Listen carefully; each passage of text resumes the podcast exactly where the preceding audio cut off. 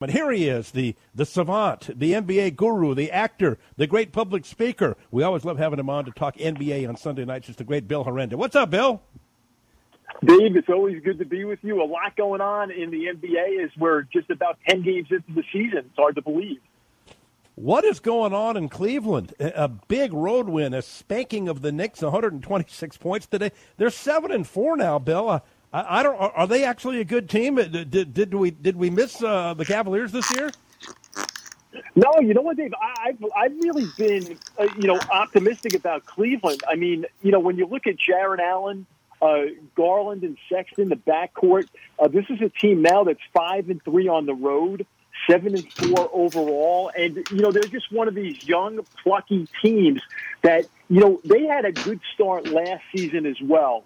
Now, of course, that was before they acquired Jarrett Allen. So, like anything else, uh, you know, you have to be patient and just kind of take your time. But uh, again, I'm not surprised that they've gotten off to a to a good start. They've got some good talent. Bickerstaff's done a great job there with the staff, and don't don't forget, you know, these guys like you know Osman.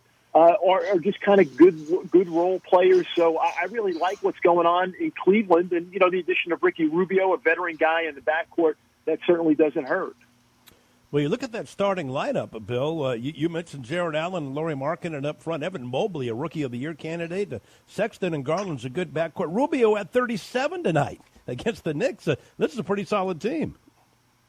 It's incredible, Dave. It really, really is. And uh, it just goes to show you, uh, you know, now it, they've won two in a row on the road, right? They beat, they beat Toronto by one on Friday night. Then they go into Madison Square Garden, and we've talked a lot about the Knicks renaissance.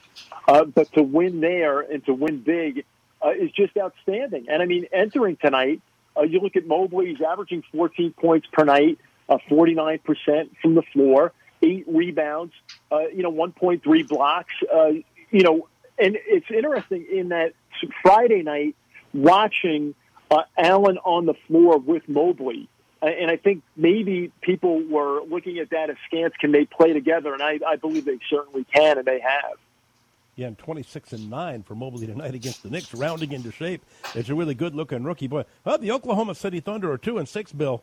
Their only two wins were a 26 point come from behind win against the Lakers and then a 19 point come from behind win against the Lakers. And LA sitting there at five and five right now. You know that second OKC OKC loss was without LeBron, and they got spanked last night without LeBron and AD at Portland. Uh, is this just to be expected to, with an aging team like this that they're gonna guys are going to miss a lot of games? Well, I think we have to preface it with you know it's certainly early, and you're right. LeBron James is out. Also, you know what can you expect from Talen Horton Tucker and Nunn when they're when they're able to contribute?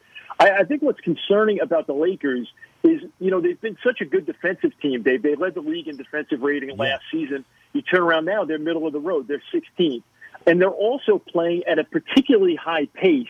They're playing at the second highest pace in the league. So what that means is that there are more possessions and there are more possessions to defend. Now, you know, the other night I was reflecting on uh, on uh, Mike Conley with the Jazz, and it took him a while to get acclimated and I think that this could be a similar deal with Russell Westbrook. Now, there's different types of players. I get that. And patience is certainly thin in Los Angeles, as we know. But again, we talked about this early on, you know, in the preseason, that with the risk of injuries, it's good to have a guy like Westbrook around. We don't wish injuries on anyone, of course, but without LeBron, uh, perhaps this is an opportunity for Westbrook to, to, to step up, of course. Well, it is early, as you just said, Bill, but I think this is a question that needs to be asked. Uh, the, the 76ers are 8 and 2, sitting on top of the Eastern Conference. Joel Embiid is playing a, a lot of point center, maybe inventing a new position here. Are they better without Ben Simmons? Uh, I guess we got to ask it, even after 10 games. No, I don't think so, Dave. And they're off to a terrific start. I mean, they're four and one on the road, eight and two overall. They have the longest uh, winning streak in the league early on here at six games. And they're at the Garden tomorrow. They entertain the Knicks tomorrow night, if I'm not mistaken, looking to go for seven in a row. So Tibbs and company will have to turn the page. But here, you know, again, they won the other night without Tobias Harris. And I think it's one of these deals where over the short term, they're playing well, but over the long term, defensively, you need a, a guy like Ben Simmons and his ability. Now, I'm not sure if this is going to happen as far as him, you know, resurrecting with the Sixers. You know, I'd look at a team like Sacramento, uh, who you know they've got some good young players. Uh, in Halliburton and Mitchell, the young rookie. Holmes has been terrific in the middle. Harrison Barnes, uh, Harrison Barnes has been extremely productive. Are they willing to deal a guy like De'Aaron Fox to get better defensively? Does Daryl Morey see De'Aaron Fox as a potential All Star? There, there, would have to be other pieces in the mix there to make that happen. But Sacramento's kind of, you know, they lost to Indiana. The Pacers pick up their first road win today. Uh, it's been, you know, they've shown some good signs. But I think long term, if the Kings are serious about getting better, they have to do it defensively. Sometimes you have to give to get. I'd keep an eye on that for sure. I wouldn't trade De'Aaron Fox straight up for Ben Simmons. I, I love Fox. Yeah, you know, Dave, I, I like him too, but if, if there are developmental areas to his game, as there are to everyone's game. The opposition right now uh, can, can can go under every pick and roll until he proves that he can shoot the three pointer. Now I know he had a big game uh, in their win the other night over Charlotte. I, I get it, uh, but I, I do think that uh, you have to explore all options and, and see here uh, what what you can do. And, I think from Sacramento's perspective, they've got to get better defensively. And uh, from Philly's perspective, uh, you, you know, you have to maybe compromise if you're going to deal this guy. You may not get uh, everything that you want in a trade. And of course, Portland's another. Uh, there are no, numerous trade destinations potentially for Simmons. Sacramento, Portland being just a few. How about the Warriors at seven and one without uh, James Wiseman and of course without Clay rehabbing that knee injury? That that's a great start for the Warriors. Dave, I had to relook at my notes. How about these numbers for the Warriors? They are holding their opponents to under 100 points per night. Their differential is plus 13.8. Yep. They're second in the league in field goal percentage against. They lead the league in defensive rating and net rating. Uh, and they're playing at the fifth highest pace in the league. They have been absolutely uh, sensational. They're 3 and 0 on the road, 7 and 1 overall. And when they get Wiseman and Thompson back, uh, you know, guys have really stepped up for them. Uh, you know, you look at Gary Payton the second; he's been great. Uh, Jordan Poole, they're a very fun team to watch.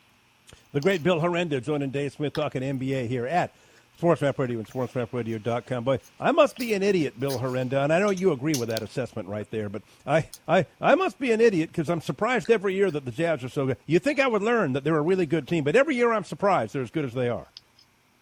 Yeah, they're very well balanced. I, I mean, they were one of four teams as of the other night, Dave, that are in the top 10 in offensive and defensive rating. And, eh, you know, they lost now back to back games, a tough one at Miami, and they got popped by Orlando on the road Cole Anthony went for 33 points. But Quin Snyder does a terrific job. You know, the backcourt of Conley and Mitchell, Hassan Whiteside's been very good for them off the bench, backing up Rudy Gobert. You know, they've got these got glue guys like Royce O'Neale. Joe Ingles can stretch the floor. Bogdanovich is terrific. Uh, you know, one of the things with them, though, is that, you know, they're 26th in the league in points off turnovers, and they're in the bottom five in uh, turning people over defensively. So that's something that uh, really hurt them in the playoffs. But uh, again, they have been just really good, and they're built uh, for the regular season. But when they get Rudy Gay uh, and also with Whiteside here, can that push them uh, to another level in the playoffs? Because that's really got to be the goal for Utah. And again, it was Chicago, Miami, the Warriors, and Utah as of the other night, top 10 in offensive and defensive rating, the only four in the league.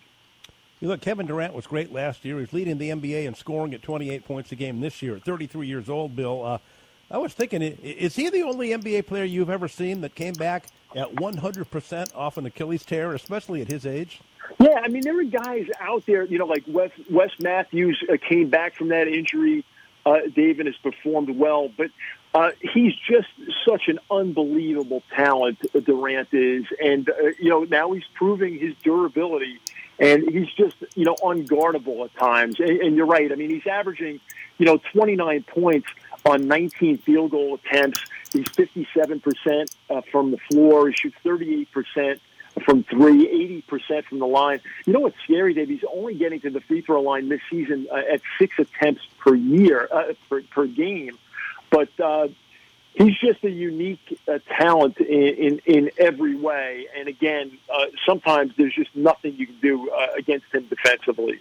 Well, I like Denver and Brooklyn in the finals before the year, Bill. Uh, have you changed your mind about anything? Any predictions? Uh, what's going to happen down the road? I know it's early. It's very early. And, you know, watching last night, I almost thought that Miami and Utah could be uh, yep. a, a, finals preview. Uh, I, I certainly like Denver a lot. I like I like the Nets and their talent. Uh, you know, the Warriors have been so good. I think we'd be silly uh, to count them out. And Miami, Dave, has been so tough. I mean, they lead the league in field goal percentage against. They're third in offensive rating, fourth in defensive rating, second in net rating. You know, with Butler and Adebayo, Herro off the bench, Robinson, uh, they just really have uh, just a great mentality. Martin has been solid for them coming off the bench as well. Uh, Miami is a team that I think is really scary. It's early, but they're seven and two, three and one on the road. Uh, they're another uh, dangerous team, but but to me, it's just it's just too early because injuries play such a big part as well in in forecasting and predicting uh, who's going to be around. Uh, but but it makes for great fodder uh, to speculate on what teams are going to get there. Hey, that didn't stop you last year when you picked Phoenix before the year to get to the finals, and you were correct, Bill Herenda. so, so you take more credit. A lot of times you don't wait till the season moves along. I know, Dave. I'm getting I'm getting gun shy. What, what can I what can I say? I need to absorb a little bit more here before I I, I go uh, bullish on a couple of teams. Well, you'll be calling me a genius when Denver's holding up the hardware at the end of the year, Bill Herenda. This year, I'll be the genius. That's right, Dave. That's right. You'll, you'll retake uh, the mantle, the, the right. You'll retake your rightful place there. There he goes. Bill the Genius Herenda with Dave Smith right here at SportsMap Radio and SportsMapRadio.com.